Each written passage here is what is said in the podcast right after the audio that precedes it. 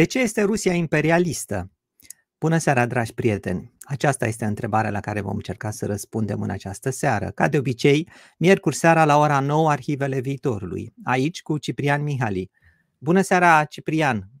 Ne auzim? Bună seara, bună seara Cristi, bună seara Cosmin, bună seara tuturor! Da, ne auzim foarte bine! Invitatul din seara aceasta este Cosmin Popa. Cosmin este istoric și cercetător al Institutului de Istorie Nicolae Iorga al Academiei Române, specializat în istoria Uniunii Sovietice și a comunismului european. Are studii universitare la București și Moscova și este doctor al Universității București.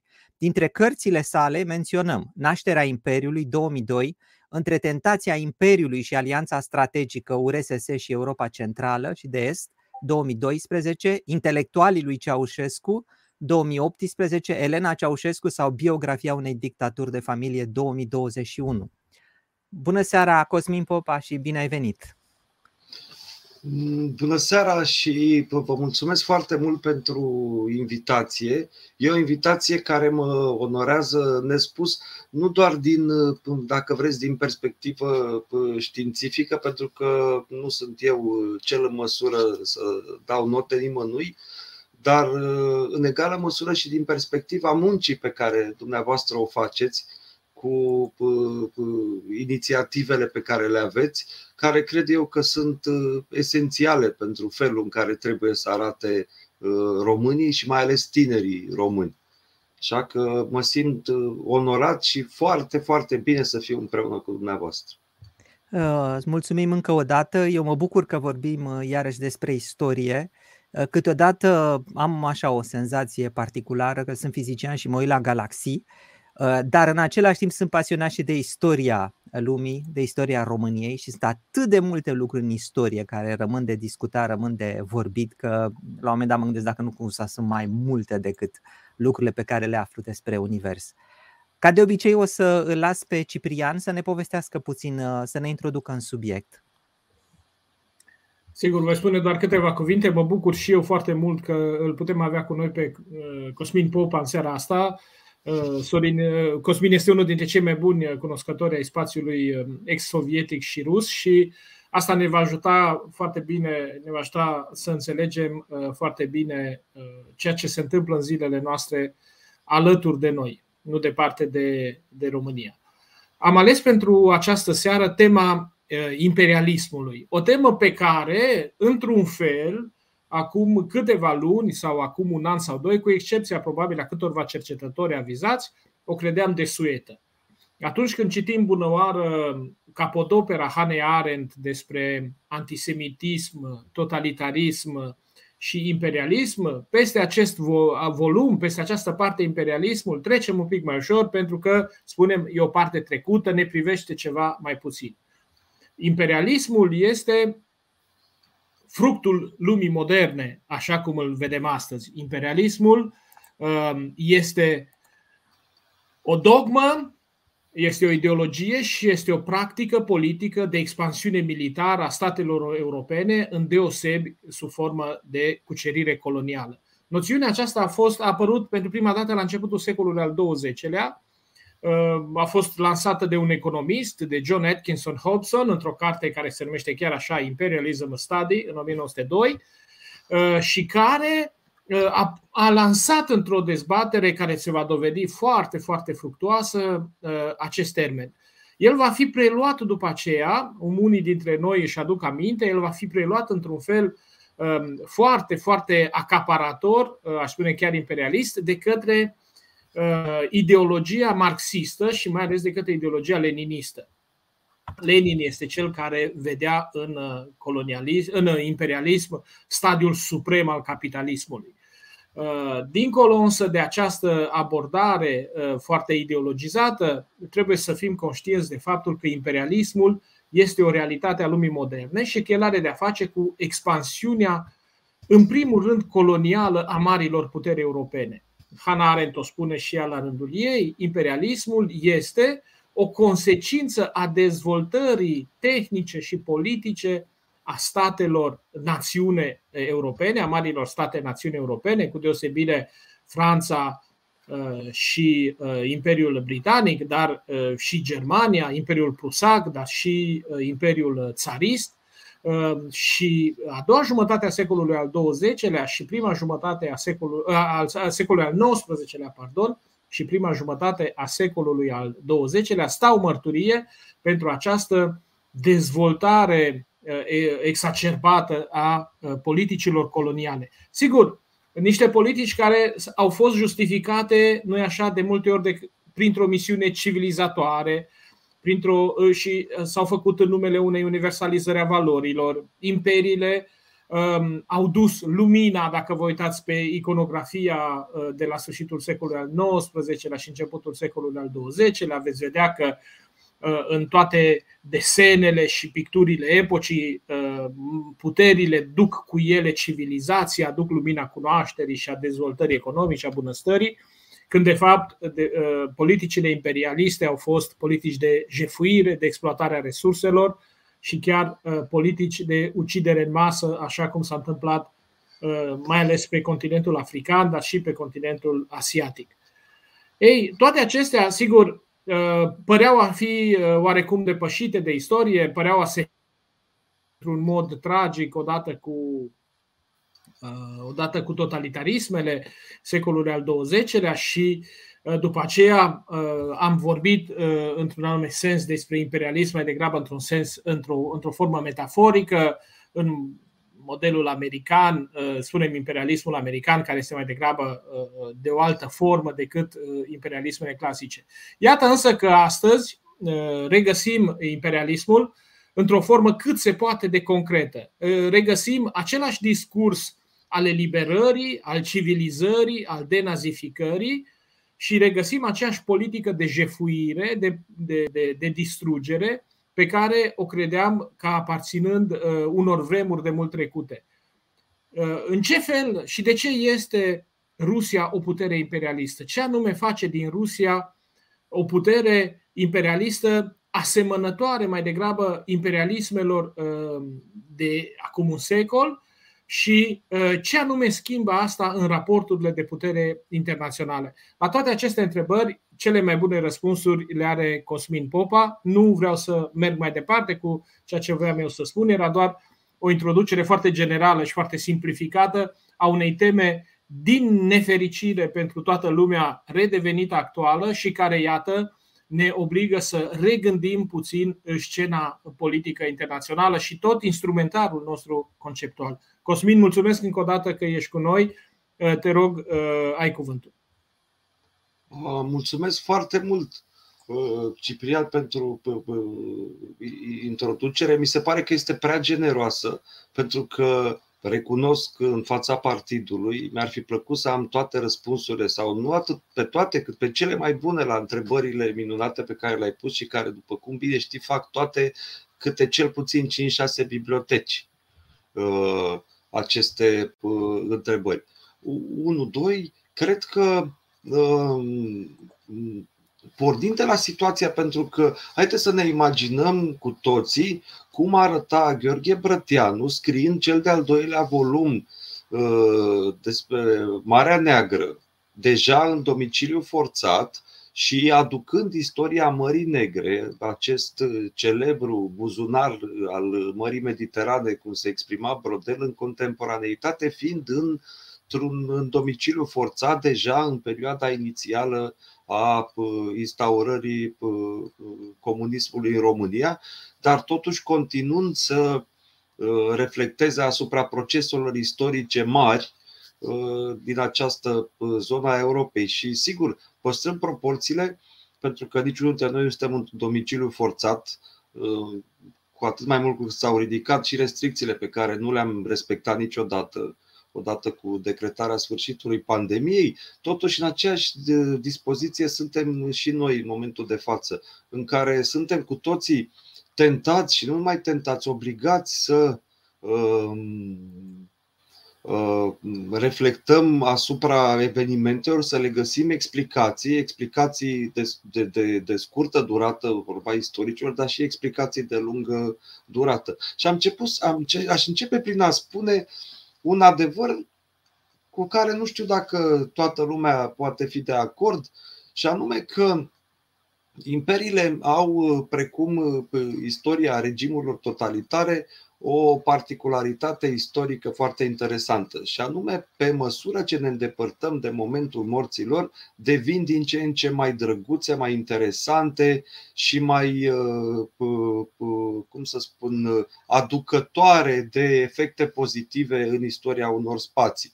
Uh, este și cazul, este de fapt explicația principală pentru nostalgia Imperiului Britanic, nostalgia Imperiului Austriac, Habsburgic și apoi austro-ungar, nostalgia Imperiului Rus, nostalgia de ce nu a Imperiului German. Însă dacă ne apropiem de istoria fiecarea dintre ele, vedem că lucrurile nu au stat atât de armonios privit în perspectivă imediată această istorie și că Uh, poate fi, dacă vreți, valorizată pozitiv o parte cel mult din moștenirea lor uh, istorică. Iar asta uh, este în bună măsură și cazul Imperiului Rus. Și cu asta s-au terminat asemănările dintre Imperiul Rus și celelalte imperii. Același lucru se poate spune și despre Imperiul Roman, considerat, dacă vreți, perfecțiunea construcției imperiale, pentru că nu e așa, a generat o întreagă civilizație. Um, însă, dacă pătrundem în intimitatea istoriei romane, vedem că nu obiectivul, nu generarea civilizației a fost obiectivul existenței acestui imperiu, ci cu totul altele și ele în orice caz au fost tranzitorii.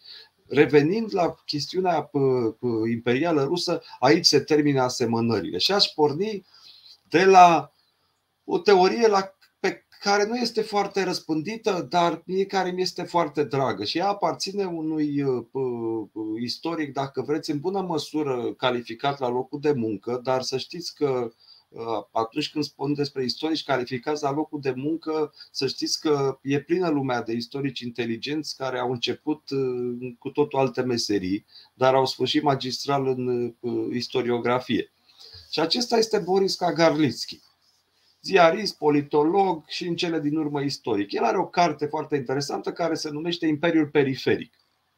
El definește Rusia ca fiind un imperiu periferic pentru că, spre deosebire de toate celelalte imperii, el nu este un imperiu care își trage seva, se dezvoltă și se modernizează, atrăgând uneori cu forța resurse din coloniile sale către metropolă, ci este un imperiu care alimentează cu uh, resurse și forță uh, coloniile sale, secătuind astfel metropola. Sigur că um, o astfel de uh, teorie poate părea la prima vedere extrem de generoasă, mai ales că Uh, multă lume este obișnuită să analizeze politica imperială rusă în cheia efectelor pe care aceasta le-a avut asupra popoarelor europene și nu numai care sunt de foarte multe ori problematice. Însă, apropiindu-ne foarte mult despre de uh, microistoria Rusiei, uh, vedem foarte repede că un prim răspuns la întrebarea de ce este Rusia o putere imperială este pentru că Rusia nu știe să fie altfel. De ce nu știe să fie altfel? Pentru că începând cu uh, um, secolul al XIX-lea, chiar uh, debutul secolului al XIX-lea, avem de-a face, deci cu, uh, să spunem, Alexandru I și cu această celebră consacrare a lumii, a Rusiei în postura de jandarm al Europei, de bastion al conservatorismului european, avem de-a face și cu, dacă vreți, cu o clasicizare, dar aproape o canonizare, o osificare a unei concepții imperiale ruse, care vorbește sau uh, susține ideea unui imperiu rus terestru uh, în formă teritorială continuă. Acest lucru este foarte important și îl vom vedea că el acționează în istoria Rusiei. Una dintre caracteristicile acestei concepții imperiale ruse este incapacitatea de proiectare a forței politice, militare, civilizaționale a Rusiei în absența unui teritoriu, unui coridor teritorial direct între metropolă și punctul de proiectare. Acesta este, de fapt, aceasta este principala explicație de ce vedem în prima jumătate a secolului al XIX-lea, de exemplu, Rusia renunțând la Fort Ross în America și punând astfel capăt expansiunii rusești în California sau undeva în 1824 pe împărat, respingând generoasa ofertă a extinderii, oblăduirii Rusiei asupra insulelor Hawaii. La fel și vânzarea Alaskai, și ea, sigur, idee mai puțin controversată decât pare astăzi, s-a impus cu putere, sigur, în condițiile precarității financiare a Rusiei de după războiul Crimeei, însă ea n-a fost niciodată un teritoriu integrat în Imperiul Rus. Sigur, cazacii, urmașii lui Ermac Timofeevici, cei care au deschis expansiunea imperială rusă uh, în Siberia, au continuat să încerce să ia impozite de la populația locală până la sfârșitul secolului al XIX-lea. Însă acestea nu erau decât, dacă vreți, niște spasme ale unei puteri imperiale retrase în acest teritoriu. Deci ceea ce trebuie să cred eu și este important să subliniem este, este această concepție uh, aparent foarte logic articulată și fundamentată pe experiență istorică a Imperiului continuu teritorial. Um, de ce? Pentru că uh, și de ce aș atrage atenția asupra acestor caracteristici? Pentru că pe ele le vedem funcționând constant istoric. Și, de exemplu, astăzi în Ucraina, vedem dezvoltarea unei obsesii teritoriale pentru Ucraina. Sigur că este o obsesie teritorială combinată foarte mult cu uh, obsesii de natură ideologică și propagandistică, care decurg din natura regimului. Uh, practic, dacă vreți, dar este cu tot un alt subiect de discuție, decurg din natura regimului, care ea însă și ideologic vorbind este, așa cum cred cu tărie, este doar o aglomerare de obsesii politice ruse, aparent doar inserate într-un discurs unic. Reîntorcându-ne la ce înseamnă Imperiul Rus, trebuie să spun că trebuie să, pentru a da consistență celor susținute, aș vorbi foarte puțin și despre această foame, foame teritorială pe care Rusia o încearcă istoric. Știți, um, um, extinderea teritorială a oricărui imperiu, și asta a fost și cazul Imperiului Britanic, duce Imperiul odată extinsă puterea imperială asupra unui teritoriu în proximitatea unor pericole reale sau autentice, generând mai departe o altă foame sau altă tendință spre uh, uh, extindere până când nu așa, se ajung, ajung mari imperii în proximitate geografică și atunci încep marile ciocniri ale secolului al XIX și apoi care s-au transformat treptat în primul război ă, mondial și de ce nu și au găsit continuarea în cel de-al doilea război mondial. Deci ă, concepția teritoriului continuu ă, nu face decât să alimenteze într-o măsură și mai mare în comparație cu ceea ce se întâmplă, de exemplu, în cazul britanic sau cazul francez sau cazul german, foamea de teritorii. Un, teri- un imperiu incapabil să-și extindă puterea, să-și o proiecteze peste mări și peste spații, va resimți cu atât mai acut nevoia de a se extinde și de a controla fizic uh, uh, uh, teritoriul. Există și explicații care țin de construcția Rusiei ca stat. Extinderea teritorială a Rusiei um, și acest lucru uh, este foarte evident deci uh, încă din secolul al XVI-lea și uh, vorbesc aici despre Ivan cel Groaznic, ține și de o manieră de construcție a statului. Cucerirea militară și instaurarea unei administrații rusești bazată de regulă pe aparatul militar este și una dintre cele mai facile și mai rapide modalități de consolidare a unui stat ce se vrea unitar, din foarte multe puncte de vedere. Sigur că uh, unitatea civilizațională, etnică a statului rus este o ficțiune. A fost o ficțiune și va fi întotdeauna o, fic- o ficțiune. O ficțiune pe care toate regimurile rusești, indiferent de natura lor, sunt nevoite să o mascheze cu un tip de ideologie oficială care pur și simplu escamotează rupturile de logică ce decurg din această diversitate civilizațională a Imperiului Rus. Dar să reținem că um, demersul de cucerire este pentru ruși, istoric vorbind, o modalitate de construcție statală. Când spui pentru ruși, te referi la puterea politică rusă. Mă refer la puterea politică rusă și voiam să continui spunând și că este o modalitate de consolidare a societății ruse în jurul puterii politice. De obicei, există, după cum foarte bine știți, un tip de târg istoric care se petrece între popoare și guvernele lor. Să spunem, în țările Uh, bogate în resurse din Orientul Mijlociu, se ia libertatea individuală și se dă un tip de securitate economică. Nu-i așa? Uh, este ceva uh, absolut normal pentru acele spații. În Rusia, istoric vorbind, târgul a fost următorul.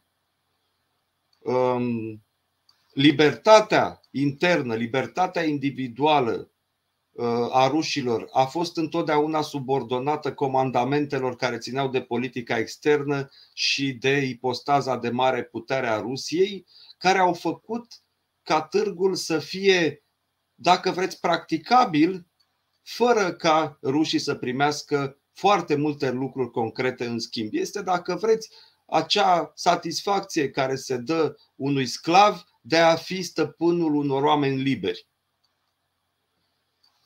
Uh, și acest lucru, sigur că unui uh, occidental îi poate părea, dacă vreți, un uh, vestigiu al unei istorii de mult apuse, încă, dar să suntem, cred cu toții, conștienți de faptul că el funcționează încă astăzi în, în Rusia. Referitor la.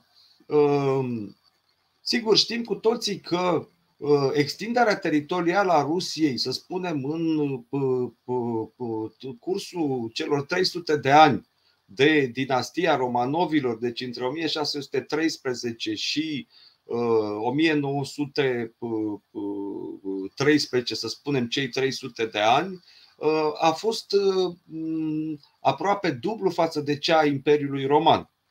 Deci o extindere este cea mai mare extindere teritorială a unei țări cunoscută în istoria, uh, uh, cunoscută în istoria umană. Uh, pentru, pentru claritate, Cosmin, această expansiune teritorială s-a făcut cu costul altor popoare sau atunci când s-au dus în Siberia era gol acolo? Um, sigur că există aici și aici voiam să ajung și este o întrebare foarte bună. Pentru că trebuie să remarcăm o distinție fundamentală între cele două tipuri de expansiune rusească. Efectele pe care le-a produs expansiunea rusească în Europa, și aici mă refer în primul rând la Balcani, și efectele pe care le-a produs expansiunea rusească, să spunem, în Asia Centrală, Caucaz și în Est, în Siberia, ă, sunt foarte, foarte diferite, ceea ce arată, dacă vreți, ă, oarecum riscând un termen uh, uh, uh, academic, dar impropriu pentru o discuție istoriografică, natura schizoidă a Imperiului Rus. Pentru că dacă ne referim la expansiunea în teritoriile estice, Siberia, este o expansiune, să spunem, de tip utilitar, de tip economic. Sigur că ea a avut tot timpul și un substrat religios, pentru că toate campaniile au fost însoțite de misiuni consistente ale Bisericii Ortodoxe Ruse, misiuni de misionariat de, de, de, ale Bisericii Ortodoxe Ruse. Ea s-a făcut în dauna popoarelor, în dauna popoarelor indigene din Siberia, dar spre deosebire, de exemplu, de ceea ce s-a întâmplat în unele dintre aventurile imperiale germane din Africa de la începutul secolului al XX-lea, nu am înregistrat, istoric vorbind, extinții în masă ale acestor popoare indigene în teritoriile unde s-a extins puterea imperială rusă în scopuri politice, în scopuri economice. Extinderea puterii imperiale ruse, sigur că în scopuri politice, de obicei, a fost urmată de efecte civilizaționale, unele dintre ele foarte dramatice. Și aici mă refer nu atât la Europa despre care vom vorbi și cred că ar fi bine să ne referim puțin și la România, pentru că uh, nu știu dacă uh, uh, dumneavoastră aveți aceeași impresie ca și mine că stăm și ne uităm la Rusia de 100 și ceva de ani și nu prea înțelegem mare lucru, noi români. Ar fi, ar, ar fi frumos, Cosmin, dacă ai face și o, o, o mică, cum să zic, o mică istorie a expansiunii uh, Rusiei către România. Sigur că da. Revenim la această expansiune, dar aș vrea să spun că cea mai mare și cea mai semnificativă expansiune teritorială a Rusiei, în mod paradoxal, a venit într-o perioadă de retragere din Europa. Și aici vorbim despre jumătatea secolului al XIX-lea după războiul Crimei. Pentru că astăzi din nou vorbim despre Crimea. E foarte interesant că istoric vorbim, știți cum a primit Rusia Crimea? Crimea a primit Rusia de la Imperiul Turc în schimbul retragerii escadelor rusești din Siria.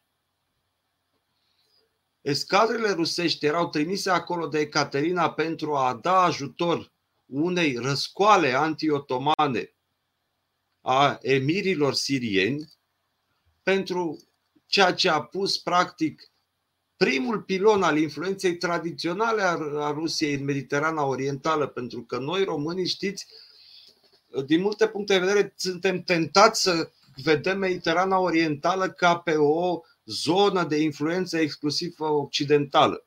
În realitate, istoric vorbim, Mediterana Orientală a fost tot timpul disputată între Rusia și celelalte puteri europene sau America în timpul războiului rece. Revenind la războiul Crimei și la expansiunea din Asia Centrală, din Asia, din Asia Centrală, este o expansiune foarte interesantă pentru că, spuneam, se produce în timpul retragerii sale din Europa, când Rusia începe să se reculeagă, așa cum plastic se exprima calendarul, calendarul cancelarul Gorciakov în scrisorile către ambasadorii lor, să se reculeagă, să-și pună ordine în afacerile interne. Însă această percepție, dacă vreți, europocentristă a reculegerii Rusiei după uh, tratatul de pace de la Paris uh, este falsă, pentru că în realitate Uh, Rusia a cunoscut atunci o expansiune formidabilă în teritorii uh, care se vor dovedi strategice pentru uh, echilibrul mondial la puțină vreme după ce ele au fost cucerite. Dar ce este interesant este că fie că vorbim despre Caucaz, fie că vorbim, fie că vorbim despre Asia Centrală, este că avem de-a face cu teritorii care civilizațional și tehnologic erau sub nivelul de dezvoltare al Rusiei. Deși efectele acestei cuceriri au fost în primă instanță extrem de violente, maniera în care Rusia le-a integrat în sistemul imperial s-a dovedit a fi una durabilă, istoricește vorbind. După calmarea, de exemplu, a Caucazului. Toată lumea vorbește astăzi despre Cecenia, despre Kadyrov, despre ceea ce se întâmplă în Caucaz. Sigur, caucazienii au o impresionantă istorie a insurgenței. Sheikul Mansur, Sheikul Shamil sunt personajele istorice care au generat și au dus războaie formidabile împotriva stăpânirii rusești reușind pentru scurte momente istorice să unifice în jurul lor clanuri altfel ireconciliabile. Asta a schimbat foarte mult perspectiva puterii imperiale ruse asupra acestor teritorii, care a trecut de la cucerirea militară la integrarea elitelor acestor popoare în elita imperială. Prinții caucazieni au primit ranguri nobiliare ruse și în mod tradițional au început și tra- tradițional și ereditar au început să servească în armata imperială rusă, astfel că într-o perioadă istorică destul de scurtă, 20-30 de ani, s-a ajuns la o integrare destul de uh, solidă a acestor elite în sistemul imperial.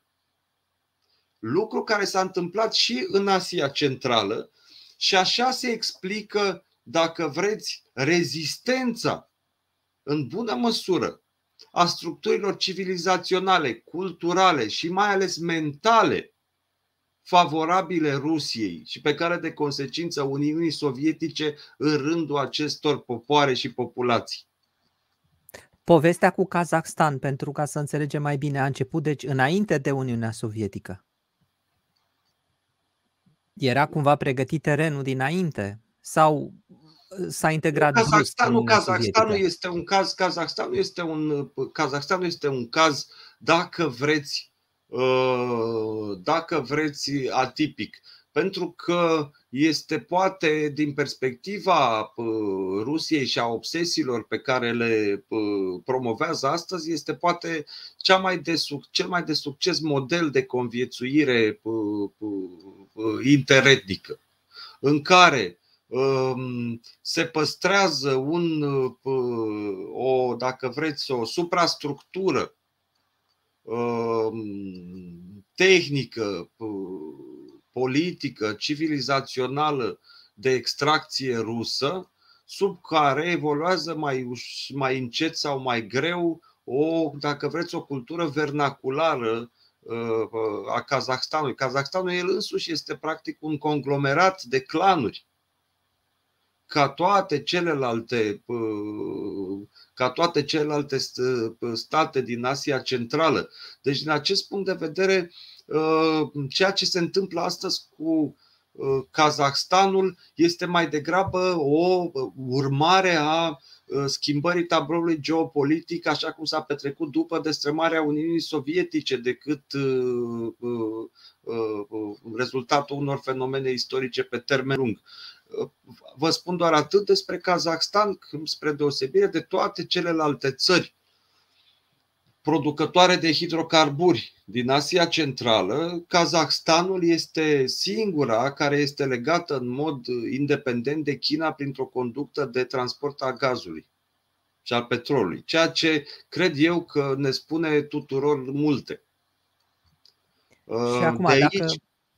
Așa termină ce ai de spus. De aici, interesul major al Kremlinului față de evenimentele din Kazahstan și reacția foarte rapidă. Pentru că uh, este practic, a fost practic, dacă vreți, o recuperare a Kazahstanului, o recuperare printr-o manevră politică și militară extrem de curajoasă, care, despre care suspectez că i-a alimentat și mai mult lui Putin gândul de a ataca Ucraina.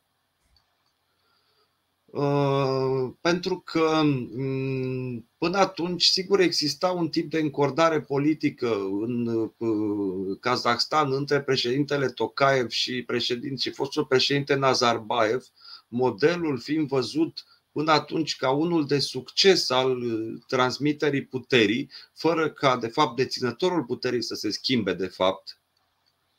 Dar de foarte multe ori dinspre uh, anturajul președintelui Nazarbayev la adresa președintelui Tokayev au fost acuzații de politică pro-chineză prea pronunțată. Uh, de aici și uh, polițele pe care astăzi China le plătește Rusiei în Ucraina, pentru că multă lume a fost tentată să vadă o Chină prietenoasă față de Rusia în Ucraina, însă lucrurile nu stăteau deloc așa pentru că ceea ce s-a întâmplat în Kazahstan, intervenția rapidă a ODKB-ului sub steagul rusesc, a redus foarte mult din entuziasmul politic și economic al Chinei referitor la Kazahstan. Da. Uh, mă uitam puțin așa și la ceas și uh, sunt două lucruri care să zic aș vrea să le mai auzim de la tine. În primul rând, relația cu România și puțin din istorie. Consideră că suntem fizicieni, suntem, nu știm chiar atât de multe și după aceea dacă mai ai să mai spui o poveste pe ideea asta de ce este Rusia o putere imperialistă, ceva ce ai fi vrut să spui. Relația cu. Până acum am spus de ce Rusia este o putere imperialistă atipică. Mhm. Nu cred că am epuizat în niciun caz problema imperialismului rus, dar revenind la expansiunea Rusiei în Europa, ea este o expansiune care ține de acest sentiment al nesiguranței pe care Rusia l-a dezvoltat în mod tradițional. Este un sentiment al nesiguranței care apare în istoria politică rusă odată cu dispariția Imperiului Mongol.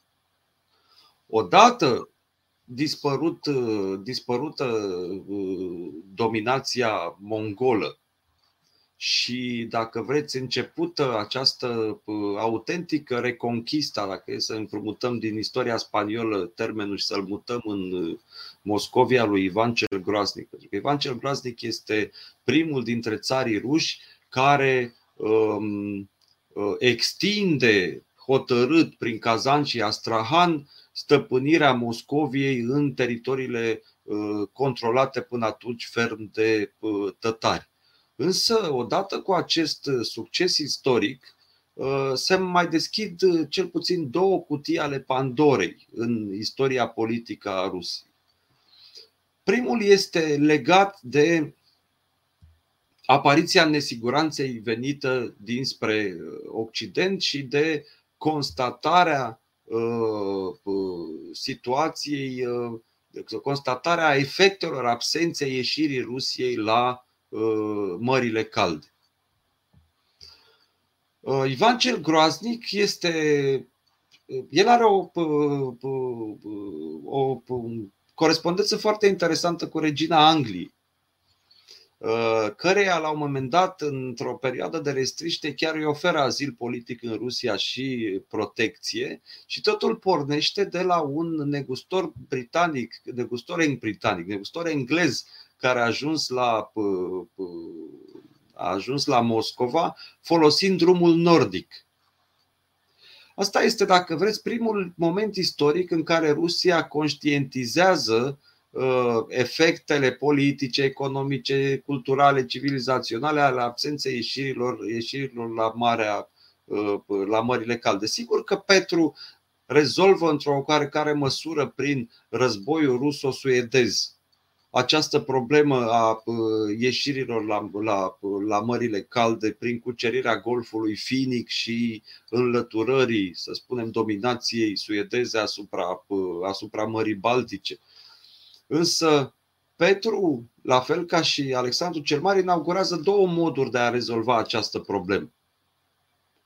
Unul este printr-un război continuu cu Europa și printr-o stare de mobilizare, lucru pe care, într-o bună măsură, l-a făcut și Ivan cel Groaznic, și altul printr-o colaborare de tip tehnologic cu Europa combinată cu război. Și acestea sunt cele două tipuri de dileme care marchează istoria Rusiei ca imperiu și atitudinea ei față de civilizația occidentală. O altă cutie a Pandorei despre care vorbeam și pe care a deschis-o cu siguranță Ivan cel Groaznic este cea legată de civilizația politică rusă. Există mai multe principii constitutive în civilizația politică rusă și desigur cel care a învins istoric vorbind este cel al autocrației, care s-a transformat sub presiunea istoriei, luând diverse forme în dictatură. Dar nu trebuie să uităm niciodată că în uh, străfundurile, dacă vreți, istoriei politice a Rusiei, a stat în egală măsură un alt principiu, cel democratic, pe care, care a fost uh, strălucit reprezentat de Republica Negustorească a, a, a Novgorodului. În ce o perioadă? Uh, vorbim aici despre secolele 14-16, pentru că Ivan cel Groaznic este cel care pune capăt experienței, dacă vreți, burgheze în istoria politică a Rusiei, cucerind și răzând aproape de, de, pe, de pe fața pământului Novgorodul pentru că se opunea extinderii autorității imperiale sau autorității monarhice ruse uh, asupra uh, tuturor cnezatelor. Știm cu toții că în perioada medievală civilizația politică rusă este o, dacă vreți, o, un conglomerat, o salbă de cnezate care și-au disputat în mod istoric întâietatea. Iaroslav, Vladimir, Uh, Moscovia, impunându-se în istoria politică rusă în secolul al XIV-lea târziu și ceea ce este foarte important de știut, sub protecția puterii mongole. În timpul lui Ivan Kalita, Moscoviei dându-i dreptul să strângă impozitele de pe teritoriul tuturor celorlalte cnezate rusești în favoarea puterii imperiale mongole. De aceea se și numește Mare Țarat.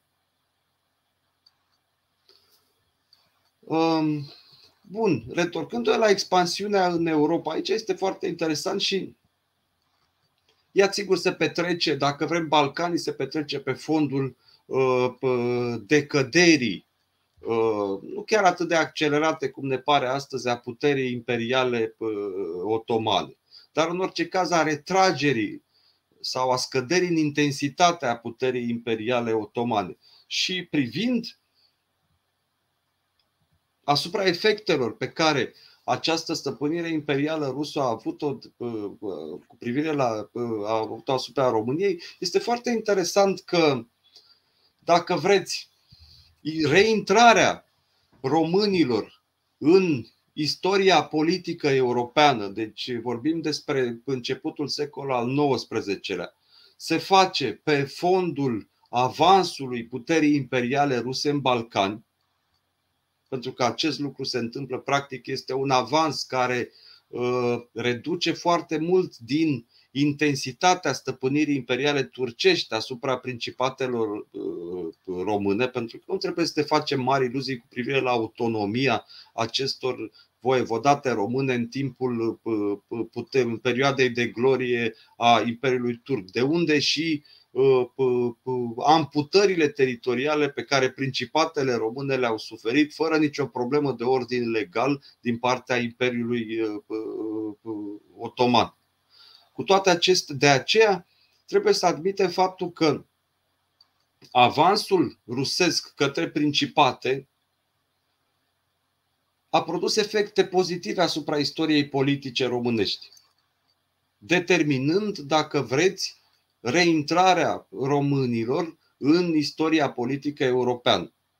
Sigur că uh, reorganizarea sau uh, reorganizarea organizarea politică românească modernă sub egida Rusiei a fost tot timpul privită de puterea imperială de la Petersburg ca o etapă tranzitorie care ducea către incorporarea acestor principate mai devreme sau mai târziu în Imperiul Rus. De unde și intrarea relativ uh, uh, uh, rapidă în a modernizării românești, politic și instituțional, cu stăpânirea rusă din Balcani. Iar acest moment se vede foarte clar la 1848 și se vede foarte clar și din atitudinea foarte diferită față de care față a oamenilor politici români din cele două principate și din Ardeal pe care au avut față de intervenția Rusiei în Europa Centrală la vremea respectivă. Aș mai vrea doar să spun că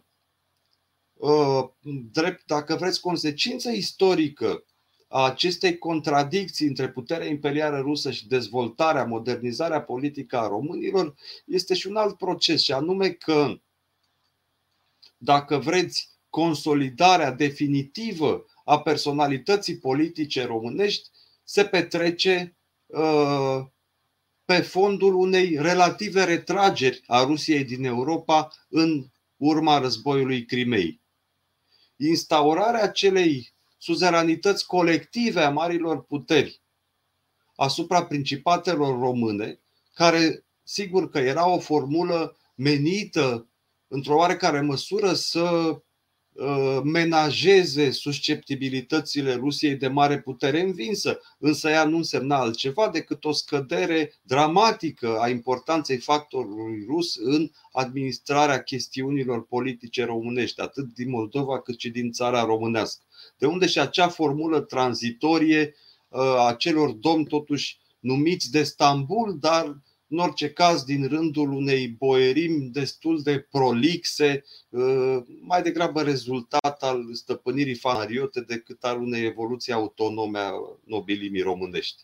Și aici este o discuție politică și o discuție istorică interesantă despre cine este de fapt nobilimea românească. Cine Pentru zice că, că este, nu? Uh, sigur, ca și în Lumii jocurile de copii. Cine zice ăla e, nu? Uh, da. da. Uh, uh, și asta. Termine mă rog, ce ai de spus. Spune, spune. Și asta, deci avem această relație a României cu Rusiei care este foarte complicată. Și sunt foarte multe lucruri pe care pe noi și pe ruși ne despart din punct de vedere politic, dar uh, la o privire mult mai atentă vom vedea că din punct de vedere civilizațional avem foarte multe lucruri comune. Uh, iar unul dintre ele, uh, unde cred că din fericire totuși începem să ne despărțim, este capacitatea foarte redusă a acestor două națiuni de a-și absorbi, absorbi critic propria istorie.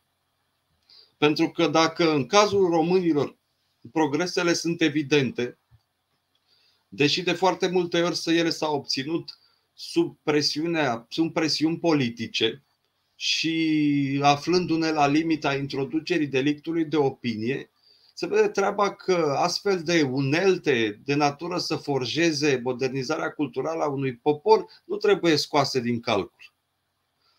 La ruși, lucrurile au rămas aproape uh, în aceeași, uh, în aceeași stare, istoric vorbind, pentru că ceea ce se întâmplă astăzi, mm, greșelile de percepție, greșelile de proiecție, ă, toate țin în bună măsură de incapacitatea cronică a rușilor de a-și absorbi critic propria istorie. Și prin urmare, Cosmin, tu te uiți la filmele acelea comuniste, comuniste cu Mihai Viteazu, cu toată istoria preamărită? Acum nu m-am mai uitat, m-am uitat. M-am uitat și uh, uh, sigur că eu niciodată n-am fost tentat să iau un uh, film ca pe un document istoric. Uh, așa că mie nu pot face mare rău. De exemplu, dacă vreți, uh, este un film printre filmele sau cred că cel mai apropiat film de realitatea istorică, știți care e, dar nu e românesc. Vă este cunoscut Kingdom of Heaven? Nu despre cruciadele din, și despre apărarea Ierusalimului. Ăla este, dacă vreți, unul dintre filmele istorice uh, document în care s-a respectat cu o, cu o rigurozitate lăudabilă profilul istoric al personajelor care apar în el și de asemenea și cursul evenimentelor fără niciun tip de licență artistică. Deci da, m-am uitat, iar unele dintre ele le găsesc uh, agreabile din punct de vedere al performanței actoricești. Da, un am zapelea, un... Uh, Sigur că da, dar uh, și am să mai spun ceva. Această, cum să zic, manieră de forjare a unei conștiințe naționale nu este nouă și nici nu a fost folosită doar în România. Adică nu numai că nu ne face speciali, dar nu ne face nici mai răi decât alții. Uh, pentru că există uh, tendința de a uh, confunda, dacă vreți, reflexul artistic al unor fenomene istorice cu realitatea istorică sau nu tendința, tentația este destul de mare și nu doar în rândul românilor. Rușii uh, sunt unul dintre popoarele care uh, evoluează cultural și mental într-o astfel de ambianță. Și, și sunt crezi, convins că, da. nici, și că nici britanicii nu sunt, nu sunt reci la gâdilarea orgoliului de către filmele de care le vorbesc despre gloriosul Imperiu Britanic. Um, și tu crezi că o parte din erorile destul de numeroase despre care vorbesc astăzi numeroși analiști privitoare la atacul din atacul din Ucraina, invazia Ucrainei, se datorează acestei mistificări a istoriei sau acestei mitologii transferate necritic dintr-o epocă în alta? Pentru că una dintre uh, povestirile care par să fi uh, revenit cu mare forță este um, și pentru, o, pentru multă lume din, uh, din Occident, uh, asta a sunat foarte straniu, denazificarea. Denazificarea care este procesul, știm bine, este operațiunea prin care Ucraina a fost uh, curățată, între ghilimele, în 1944-45 și în anii de după aceea, evident. Uh, o nouă poveste care părea să se fi încheiat și care, iată, revine într-un anume fel. Ține asta, deci, de, de, de forța acestei mistificări sau este doar o, găselniță ideologică de moment care a fost reluată ca să dea un aer de legitimitate acestei invazii. Ciprian, tu ai stat vreodată de vorbă cu un paranoic? Uh, sper că nu. Sper că nu. Îmi pare rău. Îmi pare rău. Eu dacă aș fi în locul tău, aș căuta să am astfel de experiență intelectuală. Pentru că eu am stat Știi care este cea mai complicată impresie pe care o ai? Permanenta interferența a planurilor și nu știi care dintre ele e cel real și care este cel uh, ireal. Imaginar. Imaginar, da. Da. Este exact această problemă cu uh, logica din capul uh, oamenilor care suferă de uh, sindrom obsesiv-compulsiv. Dacă te raportezi la logica lor interioară, vei vedea că totul are sens. Cu singura deosebire că lumea aia nu prea există. Cam așa se întâmplă și în cazul Rusiei. Dar hai să o luăm și pe scurt, să o luăm cu începutul și să spunem că așa cum vede Putin lumea, pentru că este important acest lucru, Uh, îl observ pe acest om de mult. De mult. Deci eu am venit în Rusia în 1994. Din 1998, de când am plecat de acolo, au fost ani în care eu am fost în acea țară de mai multe ori și uneori am stat cu săptămâni. În ultima vreme, ca urmare a deteriorării situației de acolo, vizitele mele s-au rărit. Dar asta e cu tot o altă discuție. Ce vreau să spun prin asta este că uh, am căutat să am o observație și un contact nu numai livresc sau, dacă vrei, științific uh, cu realitățile în această țară, dar și, și uh, unul foarte direct. Adică să văd orașele, să vorbesc cu oamenii și din alte orașe, nu numai din Moscova și așa mai departe. Ai întâlnit și lideri? Uh, am întâlnit și lideri, dar nu despre asta vreau să vorbesc. Vreau să vorbesc despre faptul că mie mi se pare, cu toată modestia, că am o proprietate destul de bună asupra felului în care Putin vede această lume.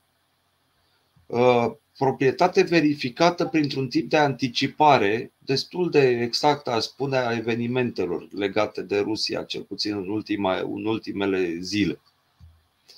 Și am să vă spun că Putin vede participarea armatei sau invazia din Ucraina, ceea ce în mintea lui este de fapt o participare a armatei la rezolvarea unei probleme politice.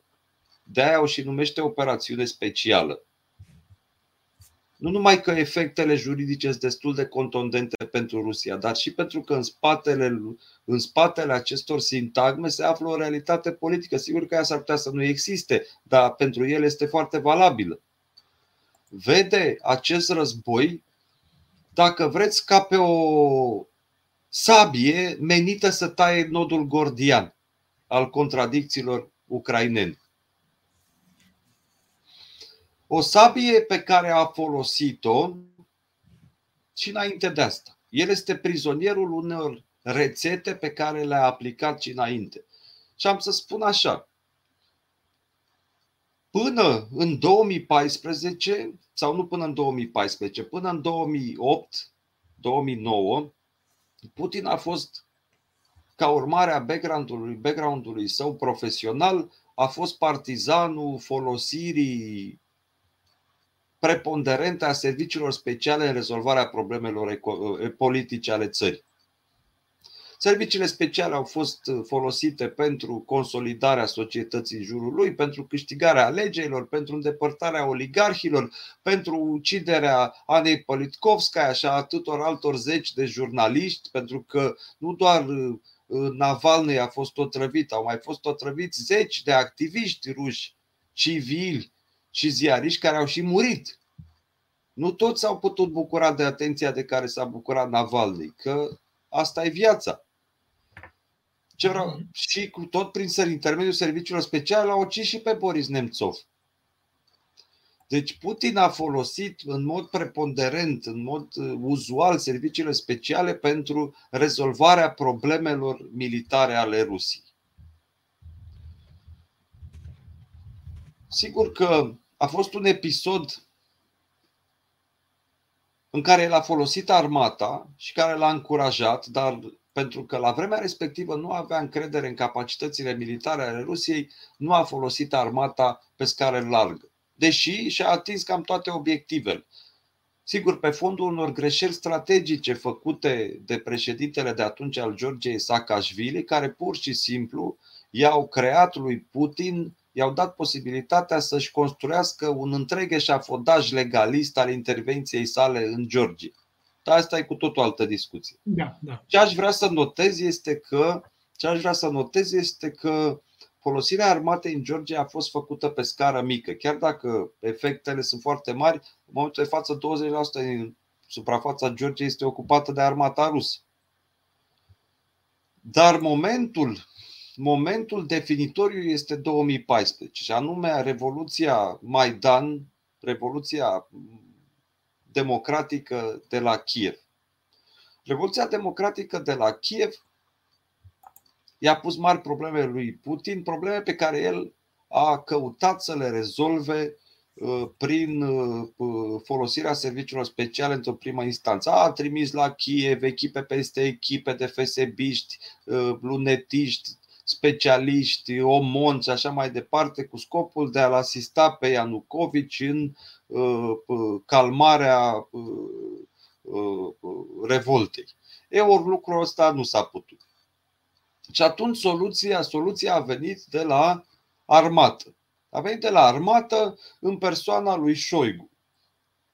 Șoigu este o, o persoană uh, asupra căreia în momentul de față nu am o proprietate de plină, dar pot spune cu certitudine că uh, s-a remarcat pe niște capacități organizaționale fantastice. Încă din, dacă vreți, de la începuturile puterii politice a lui Vladimir Putin, el este cel care a organizat Ministerul Situațiilor Speciale. Este un fel de Arafat, dar ceva, adică nu e din Palestina, e din Tuva Um, e o persoană cu niște capacități organizatorice foarte bune. Persoană cu niște capacități organizatorice foarte bune care aparent la vremea respectivă a făcut o echipă foarte bună cu Gerasimov, șeful statului major general rus și creatorul conceptului de război hibrid. Acum, creatorul acestui concept de război hibrid nu trebuie să fim foarte uimiți de ingenieritatea lui Gerasimov ceea ce a făcut Gerasimov sau oamenii de sub el, asta rămâne de văzut cât de deștept este Gerasimov în realitate, ce au făcut? Au luat și au formalizat într-o doctrină foarte coerentă toată experiența uh, militaro-politică sovietică din perioada interbelică. Pentru că Noi nu am vorbit foarte mult despre imperialismul european al Rusiei, dar imperialismul european al Rusiei are o componentă intruzivă extrem de importantă. De cele mai multe ori Rusia știe că nu poate intra într-o confruntare contundentă directă cu spații civilizaționale și tehnologice superioare. Și atunci, de fiecare dată, alege această tactică a intruziunii, asemănării anarhiei și a confuziei. Acest lucru l-a făcut și în secolul al XIX-lea, l-a făcut și în timpul regimului sovietic și l-a făcut și acum, după căderea Unii Sovietice și în timpul lui Putin. Ca să ne lămurim cu acest război hibrid. Sigur că în jurul acestei inim poți să pui o grămadă de varză tehnologică care ține de comunicare, de IT, de rețele, de tehnologie și așa mai departe. Ar fi interesant la un moment dat să vorbim și despre capacitățile tehnologice ale Rusiei, pentru că vom vedea că la o privire mai atentă, pentru cine știa să observe, rezistența ucrainenilor și, uh, dacă vreți, uh, incapacitatea rușilor de a-i cuceri în perioada de timp vizată, îi sunt explicabile din foarte multe puncte de vedere. Reîntorcându-ne la această decizie, această echipă minunată, Șoigu și um, Gerasimov, a jucat un rol politic foarte important. În 2014, pe fondul dilemei în care s-a aflat Putin ca urmare a incapacității sale de a-l menține pe Ianucovici la putere, de a atrage, a atrage de, pe ucraineni de partea Rusiei prin oferi, țineți minte acea ofertă de 15 miliarde de credit și așa mai departe, a găsit soluția salvatoare a folosirii armatei în rezolvarea ecuației politice ucrainene, împușcând șapte epuri dintr-o dată. Armata a ocupat Crimea fără să întâmpine rezistență, ca urmare a stării deplorabile în care se afla nu doar armata ucraineană, dar și întregul stat ucrainean, pentru că acolo aveam de face cu un stat minat de corupție, în primul rând, și de incapacitatea de a acționa într-o manieră coerentă. Deci a rezolvat problema Crimei și a aplicat ceea ce aplicase de la destrămarea Unii Sovietice și anume politica uh, uh, unor conflicte mai mult sau mai puțin artificiale pe care le creează iarăși prin folosirea copioasă a rețelelor serviciilor de informații sau ale serviciilor armate. Și așa a deschis cele două fronturi, nu întâmplător două, pentru că putea fi una, dar nu întâmplător două, Lugansk și Donetsk în Ucraina de Sud-Est. Deci 2014 este un punct de răsturnare în viziunea lui Putin cu privire la capacitățile și maniera în care statul rus poate rezolva probleme economice, introducând în ecuație această armată. Din 2014, sigur că a urmat ce? Un alt mare succes al acestei soluții politice numită armată, și anume intervenția în Siria.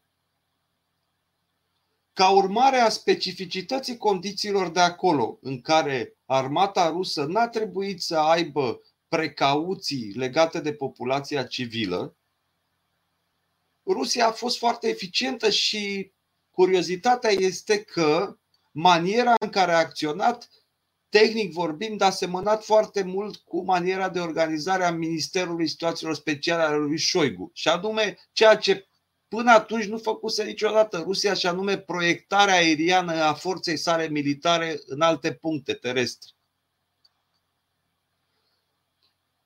Ideea este în felul următor, că s-a creat și s-a cimentat și s-a fost pusă în circulație această nouă, dacă vreți, nuanță militaristă a politicii imperiale ruse după 2014. Și aici aș invoca un simplu și, dar în opinia mea, important exemplu, și anume expoziția pe care armata rusă a plimbat-o prin toată țara, ă, constând din armamentul capturat în Siria, pus într-un tren care s-a plimbat prin toată Rusia și a fost arătat, au fost arătat capturile de armament pe care le-a făcut armata rusă în Siria, în principal armament occidental.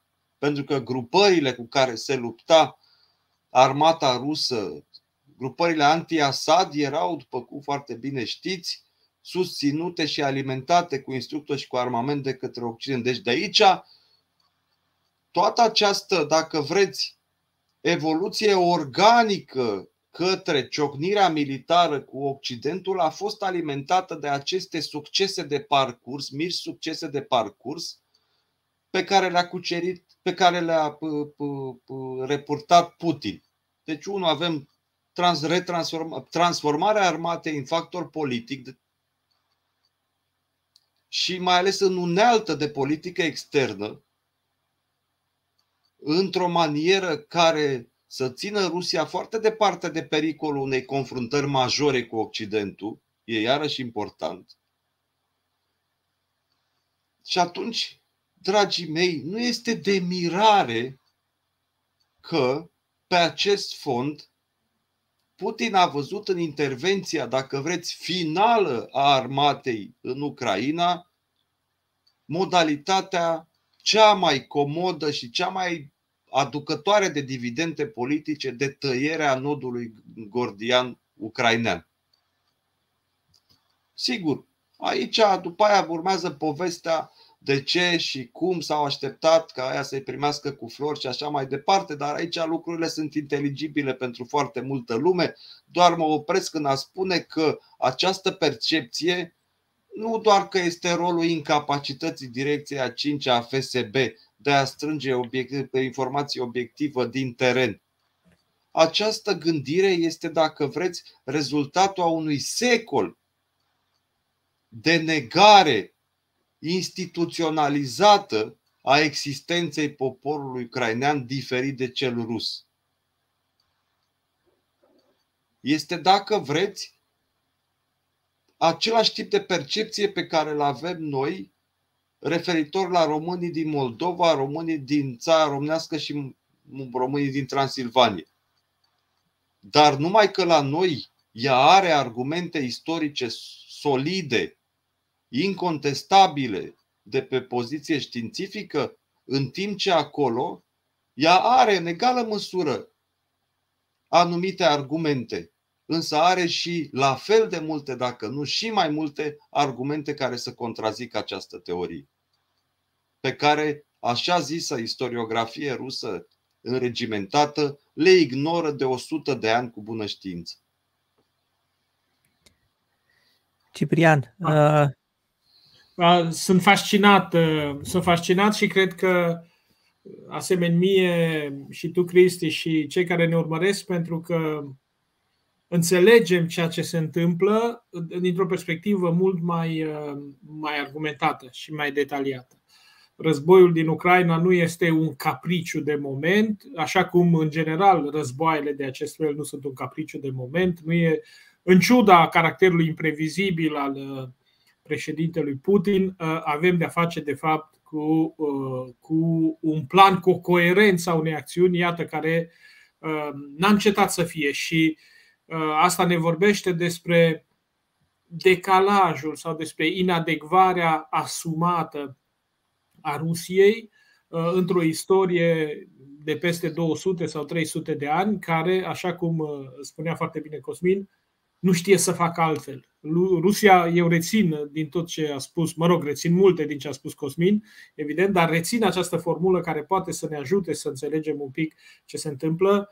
Uh, Rusia este imperialistă pentru că nu știe să fie altfel. E ceea ce am aflat și săptămânile trecute de la ceilalți invitați și o să, o să aș vrea să-i propun de altfel lui Cosmin, o să discutăm asta, o să vedem cum ne organizăm cu Cristi Presură, să facem o întâlnire și o discuție despre circuitele de putere, despre felul în care este organizată puterea într-o țară de acest fel, pentru că e un studiu de caz absolut fascinant.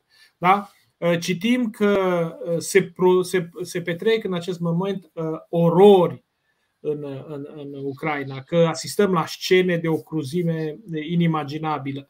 Și trebuie să vedem cum funcționează informația, cum funcționează puterea, care sunt circuitele ierarhice care sunt structurile ierarhice, care sunt circuitele informației, în ce fel este populația țării captivă într-o asemenea arhitectură de putere și ce urmează, sigur, fără a face aici ghicitori și previziuni care pot să fie pur speculative, dar cum funcționează o asemenea, un asemenea mamut da, de putere militară cu picioare de lut, iată, care, neavând capacitatea strategică de a cuceri un teritoriu, uh, bombardează spitale, adăposturi uh, și uh, zone de locuit. Dar poate sper să facem această discuție în săptămânile ce vin, poate săptămâna viitoare, poate peste două săptămâni vedem cum evoluează și situația din jurul nostru. Avem foarte multe întrebări, Cosmin, sunt uh, oamenii ne urmăresc cu sutele în live-ul de acum și ei sunt mult mai mulți. De Eu am crezut că suntem noi trei, trei chiori aici și vorbim, că m-am gândit că fiind arhivele viitorului, uh, trebuie să lăsăm ceva pentru prosperul. Lăsăm, asta fi sigur că lăsăm. Deci astea rămân toate pe, pe YouTube și Uh, să sperăm că vor rămâne multă vreme și că nu va exista nicio putere care să cenzureze sau să interzică și să dea jos ceea ce spunem noi aici. Uh, sunt multe întrebări.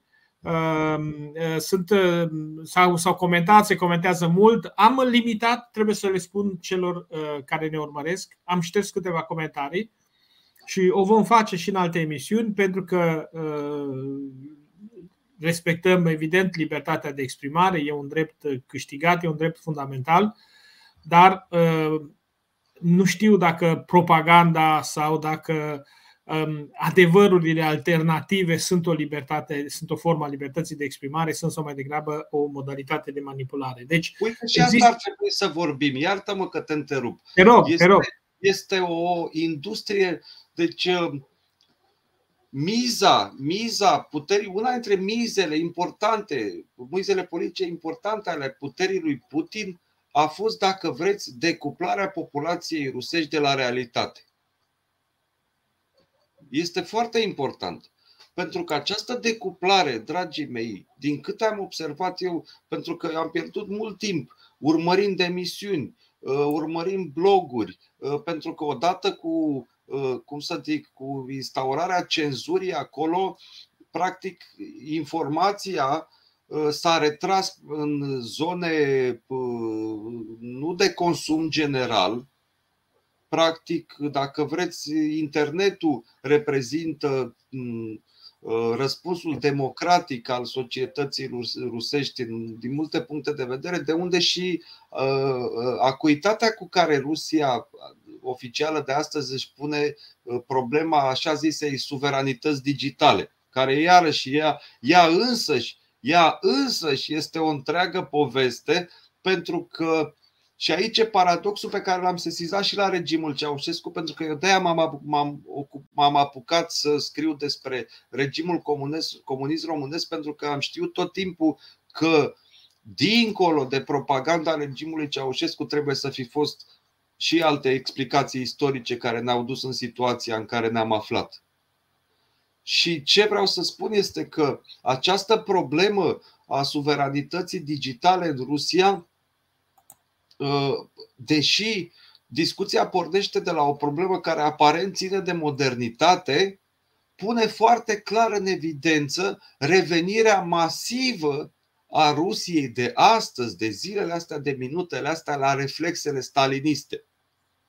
Vreau doar să vă atrag atenția asupra faptului că uh, este, dacă vreți, relevant și simbolic. Rosatom, corporația de stat care deține centralele atomoelectrice din Rusia, tocmai ce a cumpărat 12 busturi ale lui Beria, creatorul complexului atomic sovietic.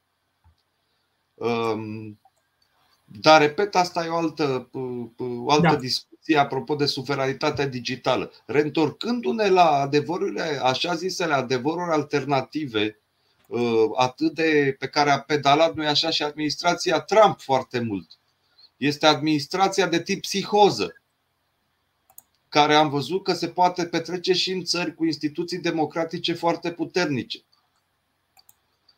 Um, la ruși această componentă a fost de, în politica de decuplare a rușilor de realitatea politică autentică, nu cea contrafăcută, uh, această componentă a adevărurilor alternative a fost foarte importantă.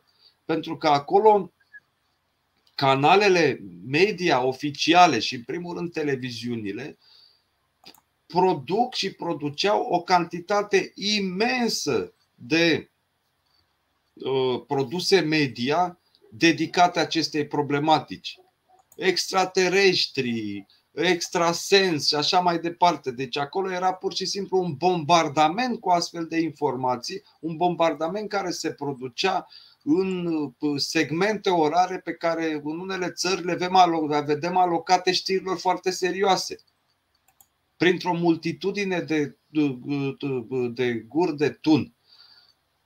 Și nu este de mirare că uh, această uh, tendință a devenit și în țările unde este foarte greu să vinzi direct Rusia, cum este România, că nu o poți vinde direct așa, dar a devenit unul dintre canalele preferate de intruziune a propagandei rusești.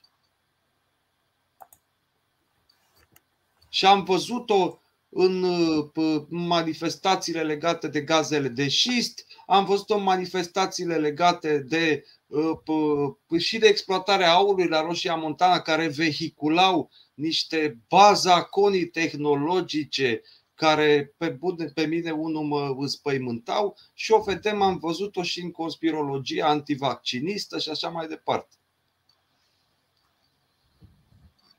Da, da. Uh, întrebări. Uh, Cosmin, am vreo 10 întrebări. Uh, mai avem 15 minute, minutul și răspunsul, te rog. Bine, mergem foarte da. repede. Ok. Da. Alex Cătălin, Rusia nu ar trebui să renunțe la Königsberg, Kaliningrad, din moment ce nu este legat de teritoriul principal? Păi ar trebui să renunțe, dar nu acesta este argumentul. El este o enclavă și joacă pentru politica Rusiei, pentru demersurile militare, dacă vreți, în bună măsură același rol pe care îl joacă și Transnistria. Deci, din punct de vedere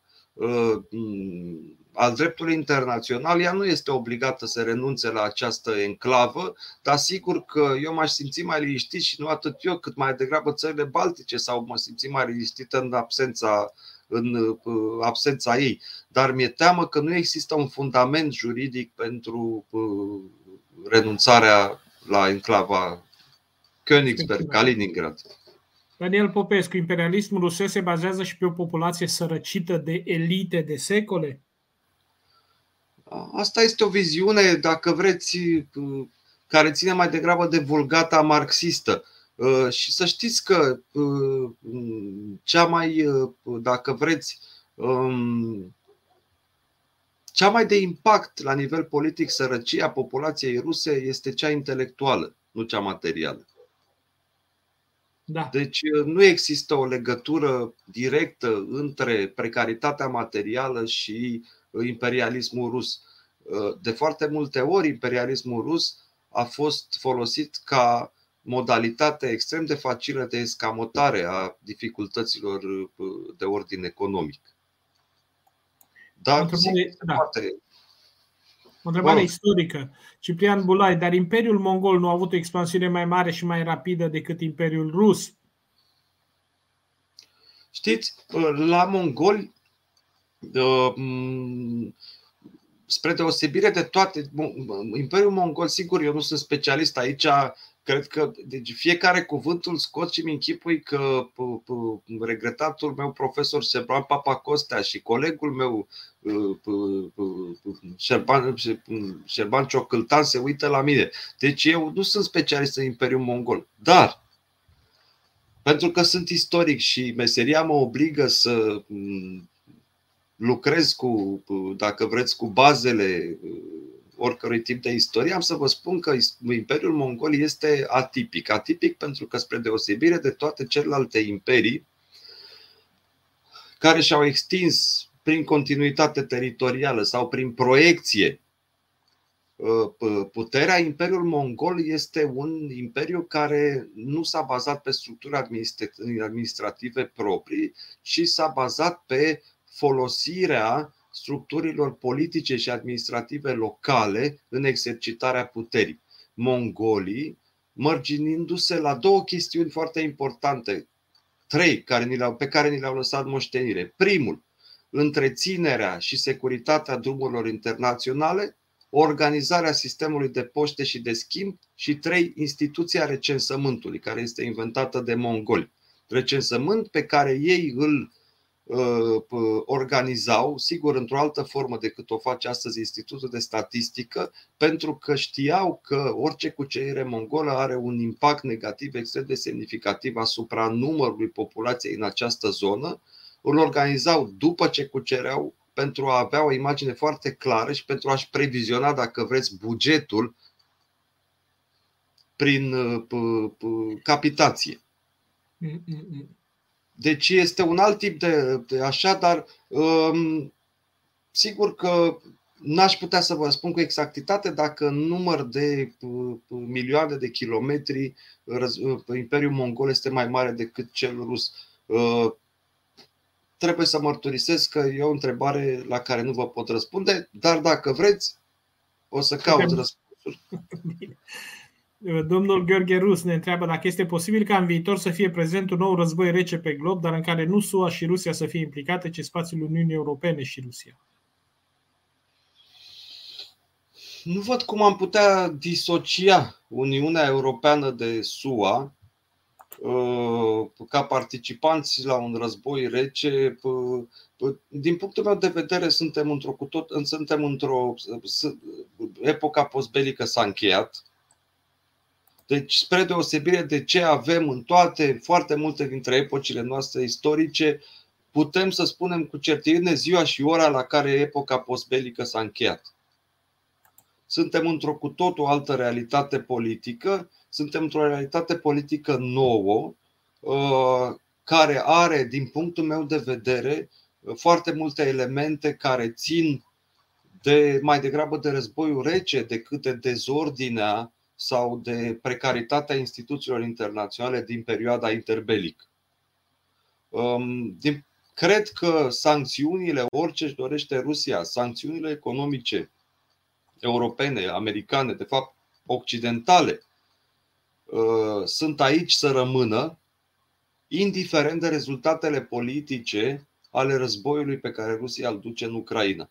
Deci, din acest punct de vedere, previzionez existența a cel puțin trei sisteme economice pe întreg globul, din care două pleacă de la fundamente politice, dacă vreți, ireductibil opuse, iar al doilea îl văd ca fiind rodul unui compromis între cele două sisteme al majore. Da, al treilea. Da. da. Uh, Cosmin Blașciuc uh, ne întreabă rușii, sau mai bine zis liderii ruși, ca să nu sune xenofob, și-au făcut din exces o religie. Adică excesul este o religie. Da. Până și Petru cel Mare, cel mai pro-european țar al Rusiei, cu cel mai bun sfetnic disponibil la acea oră, Dimitrie Cantemir, a impus taxe și pedepse pentru, purbă, pentru purtătorii de barbă. Asta ar fi una din observațiile mele. Oare greșesc? Nu, dar uh, dacă îmi dați voie, nu ăsta e cel mai mare exces din istoria Rusiei. Nu, asta cred că era mai degrabă pentru da, ca anecdotă, nu? nu? Că da. Adică p- p- paradigma pe care o propuneți dumneavoastră mi se pare valoroasă. Sigur, Uh, n-aș numi excesul ca o religie, ci mai degrabă, uh, dacă vreți, incapacitatea istorică de a percepe realitatea. Este da. cea care predispune, îi predispune pe liderii luși la excese. Pentru că atâta vreme cât nu trăim, nu pășim în realități care comunică între ele sau care conțin noțiuni la care ne raportăm în mod egal, uh, Uh, teoretic vorbind, posibilitatea către excese este larg deschisă. Dar să știți că um, nu Petru cel Mare este cel care Uh, Petru cel Mare este mai degrabă, dacă vreți, o excepție care confirmă, uh, care confirmă regula decât, uh, mai de, decât un reprezentant, să spunem, tipic al specificității politice ruse. Eu m-aș gândi mai mult la Ivan cel Groaznic. Da. Sigur, dacă vreți, Ivan cel Groaznic și Petru cel Mare au două au o asemănare care vorbește foarte mult despre personalitatea lor și anume ambii și-au ucis moștenitorii, fiii. Atât Ivan cel Groaznic cât și Petru cel Mare, uh, ambii generând prin aceste fapte mari probleme de succesiune și predispunând Rusia la turbulențe politice majore. Dar asta e cu tot o altă discuție. Și m-aș mai gândi la Ivan cel Groaznic și la momentul în care uh, uh, șeful oprișnicilor îl ucide pe episcopul Moscovei pentru refuzul acestuia de a sfinți trupele oprișnichilor. Sigur, e da. adevărat, dar nu știu dacă exemplul ales este cel mai bun. Da. Uh, Andrei Pavel, unul din motoarele ideologice care, părea că, care pare că ținea în picioare un imperiu uh, era și progresul civilizațional, legi, tehnologie, etc. E Rusia excepția de imperiu care promite societății să rămână la fel? Nu, Rusia ar fi greșit să vedem Rusia ca o țară incapabilă să evolueze tehnologic.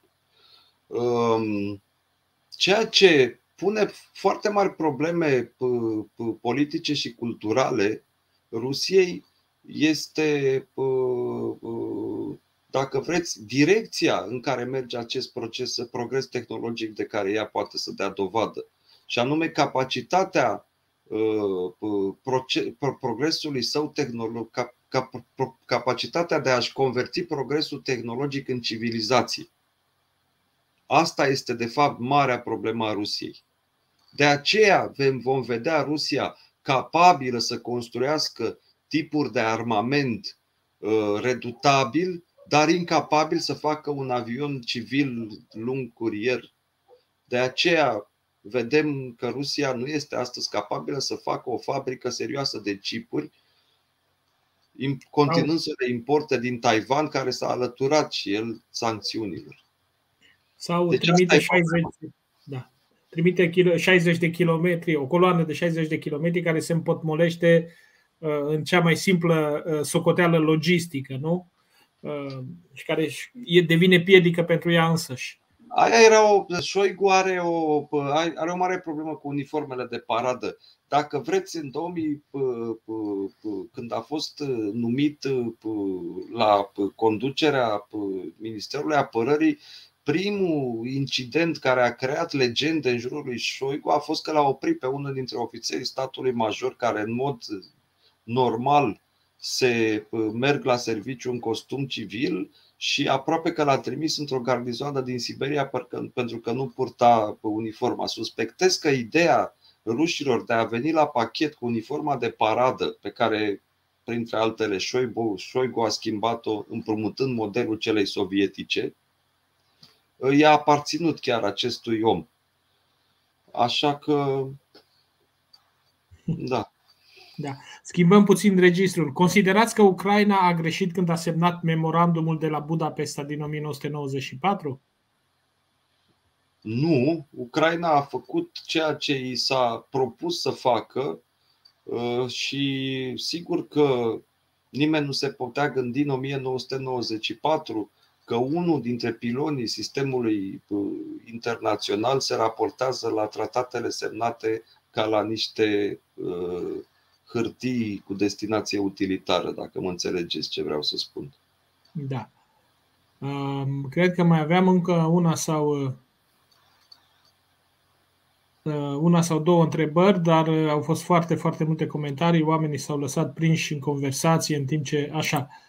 Aici era ce părere aveți despre Republica Moldova? Va avea Republica Moldova în viitorul apropiat și sau mediu un traseu istoric pro-european sau deja este prea târziu, cum susțin pro-rușii? Este o întrebare, să știți, la care voi încerca să răspund pe scurt. Deci încep cu partea bună. Da, deși sună paradoxal, perspectivele europene ale Moldovei sunt mai bune acum ca niciodată. În Transnistria este scena unor fenomene politice, economice, culturale foarte departe de imaginarul politic rusesc. Ajunge doar să spun că al doilea mare partener economic al Transnistriei este România și că orientarea dacă vreți, civilizațională a transnistrenilor este către Occident, în bună măsură, nu către Rusia. Practic, rezistența redutelor stalinismului în Transnistria ține, este un fenomen care ține de generațiile mai vechi acolo. Deci, da, argumentele, de, de, de, oricât ar de cinic ar părea, războiul Rusiei din Ucraina sau atacul Rusiei asupra Ucrainei a creat și pentru Moldova o fereastră de oportunitate pe care, dacă lucrurile nu vor evolua într-o manieră dramatică, așa cum era pe cale să se întâmple câteva zile în urmă, uh, am încredere că uh, președintele Maia Sandu și Natalia Gavriliță cu ajutorul oamenilor politici de acolo și, sigur, și cu ajutorul Bucureștiului, dar și ai celorlalte oficiale europeni din diverse țări o vor administra foarte atent, pentru că este foarte important ca Moldova să parcurgă drumul european nu atât într-o procedură de urgență generată de război, așa cum este cazul Ucrainei, dar ca să răspund la întrebare, perspectivele europene ale Moldovei sunt mai bune decât au fost vreodată și uh, să sperăm cu toții că un rezultat bun al rezistenței ucrainene va rezolva aproape de la sine problema Transnistriei. Da. Și ultima întrebare din mult numeroasele care sunt, ne sunt puse aici. Uh, privește relația cu China. Noi dorim să facem, după aceste, această serie de emisiuni consacrate uh, războiului din Ucraina și Rusiei, uh, vrem să facem și una sau două emisiuni consacrate Chinei. Lucrăm la asta și sperăm să vi le putem oferi, pentru că mi se pare esențial să înțelegem în transformările civilizaționale și geopolitice ale lumii actuale și poziția Chinei. Dar întrebarea pentru acum este asta de la doamna Marilena Toader, este alianța Rusiei cu China doar conjuncturală sau trebuie să ne temem de ce ar putea pune la cale împreună? Sigur, surprizele nu sunt excluse, mai ales pentru că suntem într-un mediu foarte, dacă vreți, fluid. Însă, pe fond, dacă este să ne uităm de aproape și la procesele economice, demografice, politice, din cele două țări, Rusia și China, istoric vorbind, sunt de mult pe curs de coliziune. Ele sunt pe curs de coliziune ca urmare a nevoilor și tendințelor structurale diametral opuse a celor două state. Am să vă invoc doar unul din aceste fenomene, pentru că am putea vorbi de mai multe și ele sunt vechi, nu sunt de acum. Uh, uh, dacă vreți, ceea ce uh, Rusia în relația cu China funcționează în sistem de junior partner. Iar ceea ce rușii numesc parteneriatul strategic este cu China este o chestiune menită să pună un văl politic asupra unor fenomene economice și civilizaționale pe care eu dacă aș fi la Moscova, de care eu dacă aș fi la Moscova aș fi profund îngrijorat. Unul dintre ele este ceea ce rușii numesc fenomenul popularizării neautorizate a Orientului extrem rusesc. Ceea ce înseamnă că, dincolo de orice control al puterii centrale de la Moscova, în, pe teritoriul Rusiei apar localități și mici orășele populate de chinezi care sunt înființate nu de aici, de, de ieri, de astăzi, de zeci de ani. Deci, practic, rușii se trezesc în Rusia cu localități chinezești. Și nu întreabă nimeni dacă ei au voie sau nu să așeze acolo. Deci, da. din acest punct de vedere, Și sigur mai sunt multe, multe, multe altele. E vorba despre accesul pe proiectele tehnologice. Ați mai auzit dumneavoastră ceva despre celebrul Forța Siberiei, sistemul de gazoducte menit să, să, să, să unească China și Rusia? Nu, pentru că nu s-a făcut. De 10 ani, cele două țări nu reușesc să convină asupra unui preț acceptabil de Rusia, chinezii având întotdeauna oferte foarte modeste. Gândiți-vă la, de exemplu, nevoia energetică de gaze a Chinei este în proporție de 80% asigurată prin importul de GPL, care pe lângă faptul că Uh, necesită capacități de stocare și sisteme de transport oarecum deosebite, dar nu foarte deosebite pentru că pot fi folosite pentru hidrogen, o altă sursă de energie, dar aici e cu tot o altă discuție. Uh, are marea calitate de a, fi putea, de a putea fi achiziționat din multiple surse, ceea ce face extrem de greu scoaterea din priza Chinei, dacă vreți. Deci, din acest punct de vedere, Sigur că putem acum uh, asista la o alianță conjuncturală, dar uh, mă îndoiesc că China va furniza arme sau va interveni altfel decât de pe poziție de mediere în acest conflict. Pentru că, fundamental, cele două țări se află în virtutea proceselor istorice, organice, pe curs de coliziune. Și deci situația Chinei este foarte simplă acum. Stă pe malul unui râu și așteaptă să treacă leșul dușmanului. Asta este istoria Chinei. Asta este de 5.000 de ani istoria Chinei. Din când în când au scăpat, s-au scăpat în râu sau cineva a sărit din râu, dar întotdeauna au știut cum să, cum să gestioneze situația pe termen lung. Doamna Iulia Solomon ne mulțumește din Australia, îi mulțumim și noi că se uită la noi uh, Ne oprim aici pentru această seară, nu, Cristi? Cred că ne-am luat porția de istorie și de înțelegere, mă rog, porția parțială de înțelegere a, a motivațiilor și a rațiunilor care uh, fac ca situația de astăzi. Asta este un fel de a spune, v-am plictisit destul, nu, nu, nu, nu, nu, dar emisiunile noastre sunt toate undeva la o oră și jumătate, suntem chiar peste timpul nostru obișnuit, uh, mai ales că, așa cum am zis, vrem să uh, ne vedem din nou și să discutăm despre rețele, despre ierarhia de putere și de rețelele de informație sau uh, felul în care funcționează informația în Rusia. Ehm, rămâne deci să ne întâlnim uh, săptămâna viitoare. Uh, Cristi, dacă vrei să spui uh, un lucru pentru a încheia. Da, aș fi vrut oarecum ca să te contrazic, pentru că e greu ca să-ți iei porția de istorie. pentru că acum, sincer să fiu, un special cu internetul este atât de multă informație, prezentată atât de frumos, sunt atât de multe canale de YouTube fac chestiile astea efectiv profesioniste. Mi-aduc aminte pe vremea comunismului când eram elev și citeam despre istorie, aveam cărțile lui Buzatu despre al doilea război mondial, aveam câteva chestii acolo și le citeam, îmi plăceau foarte mult. Ei, după ce a apărut internetul și după ce au apărut aceste canale de istorie, efectiv, poți să stai câte ore vrei tu și tot ai de descoperit ceva nou și interesant dacă te uiți la istorie. Da, așa este.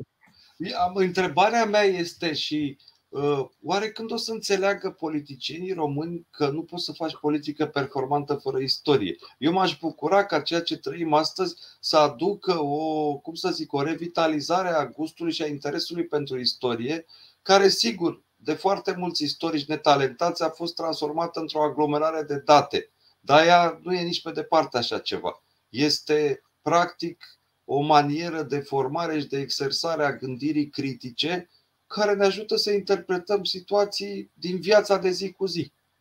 Da, de, aceea noi la, de aceea noi la Cluj suntem filozofia și istoria într-o singură facultate. Gândirea Avea dreptate, Neanicu. Avea dreptate, Neanicu, dar știți de ce i-au lipit pe ăștia doi? Că apropo de intelectualii lui Ceaușescu, pentru că de fiecare dată în aceste parteneriate, istoria funcționa pe post de activist politic, de activist de partid și filosofia funcționa pe post de, de, de frondă, de, de da, dar de multe ori filozofia furniza instrumentul ideologic, iar istoria alimenta cu argumente naționale, patriotice, acest front ideologic. E o poveste, mai, mai bine o lăsăm acolo unde este, poate vine și ei vremea într-o bună zi să o discutăm. Asta Mulțumim! Era plin de activiști și la voi la Cluj, la istorie. Lăsați. da, absolut. Uh, toate cele bune, ne vedem uh, uh, ne vedem în curând, data viitoare. Să aveți o Vă seară bună. tare mult pentru invitație. Mi-a făcut o mare plăcere și o să intru și eu ca să vă aud de acum. De aceea ne tot sporește nouă audiența, pentru că cei pe care i-am adus vin și ei și invită și prietenilor și familiile vin uh, și ne, uh, ne vizitează. Dar noi vrem să te mai auzim și vorbind, nu doar urmărindu-ne. Rămâne să facem asta pentru săptămânile viitoare. Uh, la revedere, noapte bună tuturor, pe curând! Noapte La revedere! La revedere!